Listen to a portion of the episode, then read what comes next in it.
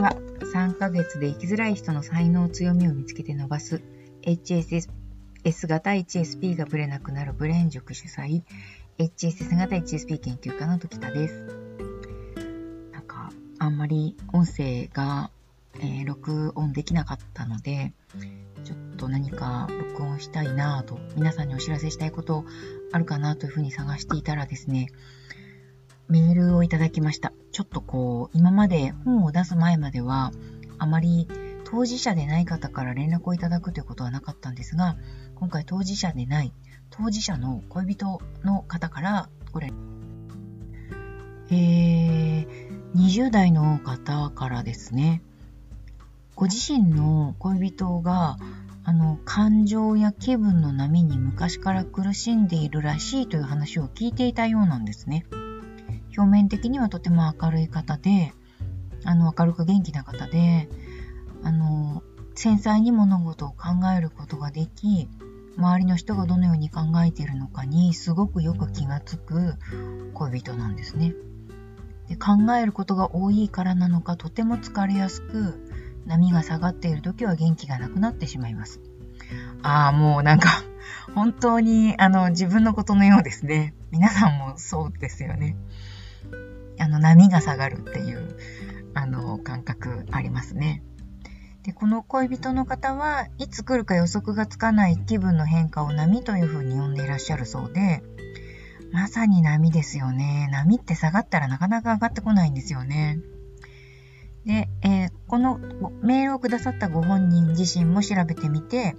HSS 型 HSP というのを知って、この恋人に伝えてみたところ、早速時田さんの本を購入していました。ありがとうございます。一冊ここで売れてますね。嬉しい。え、1年前に精神科に行ってみたものも何もないと言われたそうです。うん、それでそこにとてもその何もないということにとても傷ついてしまったみたいっていうふうに書かれています。あの、原因がわからないっていうことに途方に暮れてしまったんじゃないかなと思うんですよね。で、でも今その HSS 型 HSP というカテゴリーがあるということを知って少しあの、対処の仕方がわかるかもしれないというふうに思われたのかもしれません。少し光が見えているように、あの、恋人の方は感じていらっしゃるようです。えっ、ー、と、その、メールをくださった方が想像できない苦しみがあるんだなっていうふうに、その方には感じられたそうです。すごくこの辺参考になりますね。非 HSP の方の感じ方が今一つ、その、わからないところがあるので、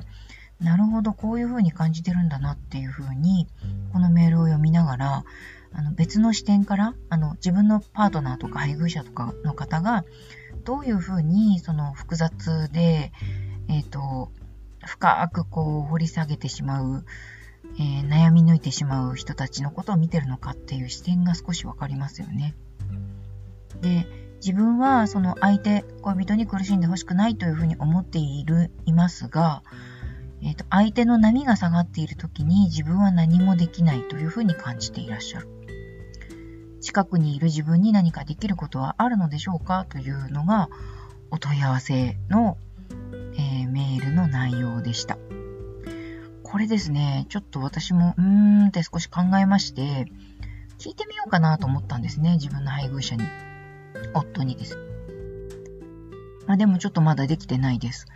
あの、私が彼に、夫に、そう、あの、どういう、私が辛い時にどういうふうにしてあげようと思ってるのか、みたいなことを聞くのは、なんだろう、手の内をばらさせるようで、申し訳ないなというふうに思うので、まあ、いずれ聞いてみたいなとは思っていますけれども、皆さんは、近くにいらっしゃる、えー、まあ、パートナーの方にどういうふうにしてほしいというふうに思われますか？私はですね、まあ、他のところでもちょろちょろ言ってるかもしれないんですけれども、あの、このタイプの人間であるということが分かってから、ますますはっきりしてきたのはですね、あの、私に裏表があるということをそのそれ以上追求しなくていい追求しないでほしいという気持ちなんですね。あのかつては分かってほしいというふうに思って、分かってほしいがってばかりいたんです。特にあの結婚するようなパートナーの、えー、まあ、唯一無二の人とも言えるわけですよね。その人にあの自分のその考えてることを分かってもらえないだなんて悲しすぎるじゃないかって思ってたんですけどあのそもそもその持ってるキャパが違うということに気がついてからは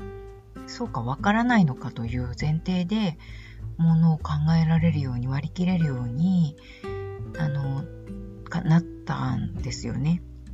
それまでは同じように同じキャパの感受性を持ってるんだろうというふうに思っていましたので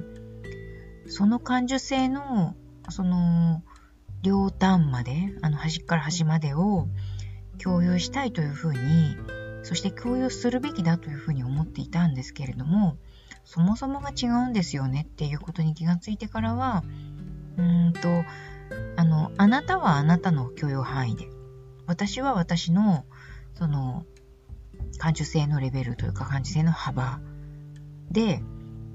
えっと活動しますよ。それぞれの世界で活動しますよというふうにして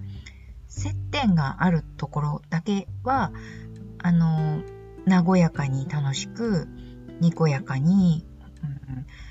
何でしょうね、いい関係でいたいなというふうに思っているんですね。なので私は、その若い頃は特にですけれども、あの、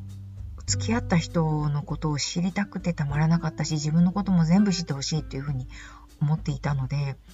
ちょっとその、無理を言ったりするようなこともあったんじゃないかと思うんですね。もちろんそんな、あの、忖度しまくってる人なので、えっ、と、すごいわがままを言ってたわけでは全然ないんですけれども、このぐらい分かってくれて当然でしょうみたいな気持ちがあった。でもそれを、あの、控えめに表現していたんですね。ですが、あの、はっきり違うっていうことが分かっていってからは、あの、それぞれの分野で自分の力を発揮すればよい。私と、あの、パートナーの夫との接点は、家庭で過ごす何時間かでだけなわけですから、その間は、あの、私の、その、なんすかね、明るさというか、えっ、ー、と、コミュニケーションの力で、あの、彼が、その、あんまりコミュニケーションがそんなに上手い人ではないというふうに思うので、その、話題を提供する。そして明るく楽しく話す。こんな風に思ってるんだよね、みたいなことを差し障りのない範囲で伝えるという風に終始していますし、と子育ての内容に戻りますと、この方がパートナーの恋人の方にどうしてあげたいかっていう風に、その、一人で思い悩まれると思うんですが、えっと、できればパートナーの方がどういう風なメンタリティをうん持ってる人なのかっていうこう知識を、えー、身につけていただければいいのかなというふうに思います。それで、とご自身、非 HSP の方には理解できない分野があるんだろうなっていうふうに今もうすでに思われてるようなので、その部分に無理やり踏み込んでいくっていうことはしなくていいのではないかなというふうに私は思います。あの、相手の方にですね、聞いてみたらいいかなと思います。どこまで踏み込んで欲しいかどこまで踏み込むと、踏み込むのが、その、適切なのかっていうことについては、その、本当に、あの、なんでしょうね、二人の関係によって全く変わってくるはずなので、それはあの、うまい言葉で言うとちょっとつみ、紡いでいけばいいのかなと着地点を探しながら、うーん、関係性を変えていくというか、お互いに気持ちのいい関係性っていうのを追求していけばいいのかなというふうに思うんですよね。漠然としてした答えになってしまいますけれども、とあのご相談いただいた方が、もし、えっ、ー、と、相手の方の何か役に立ちたいとえー、悩んでる時に何何か役に立ちたいと思ってるのであればですね、あの、相手の方の、うんと、当たり障りなく接するということも大事なんですけれども、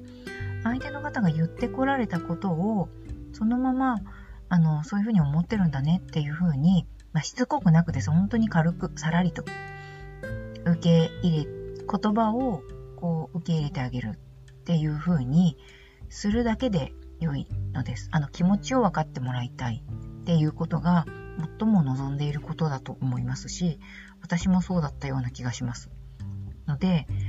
えっ、と、こういうふうに思ってるんだよねっていうことを、こう、ご本人が言ってきた時だけで構わないので、そうなんだ、そういうふうに考えてるんだねというふうに受けてあげれば十分かなというふうに思うんですけれども、どうでしょう？これ子育てにも通じよう、通じることなんですよね。私子育てだ、だいぶ長いこと苦しんでましたけど、子育てのこう解決策が相手が言ってきたことを、ああ、そうなの、あなたはそういうふうに考えてるのね、というふうに、オウム返ししてあげるっていうことはい。えー、まあ、思春期になるとオウム返しもうざくなってくるんで、あんまりしつこくやるのはどうかと思うし、大人にしてみ、大人が相手だったらもっとうざいって思うかもしれないので、その辺は、あの、バランスというか、あまりしつこくなく、さらりと、そしてでも聞いてるよっていう姿勢は、持ってあげられると、あの、ほっとするじゃないかなと、一番適切な対応なんじゃないかなというふうに思います。今日のとところは、こんなお話でしたが、いかがだったでしょうか？このポッドキャストですね、結構海外でも聞いてくださっているようで、あの、ポッドキャスト協会みたいなところなんですかね。あの、英語で、あの、あなたのポッドキャストこんなに聞かれてますよっていうお知らせをこの間いただきまして、すごく嬉しかったです。海外で聞いてくださっている方もありがとうございます。ではまた、失礼します。HSS 型 HSP 研究家の時田でした。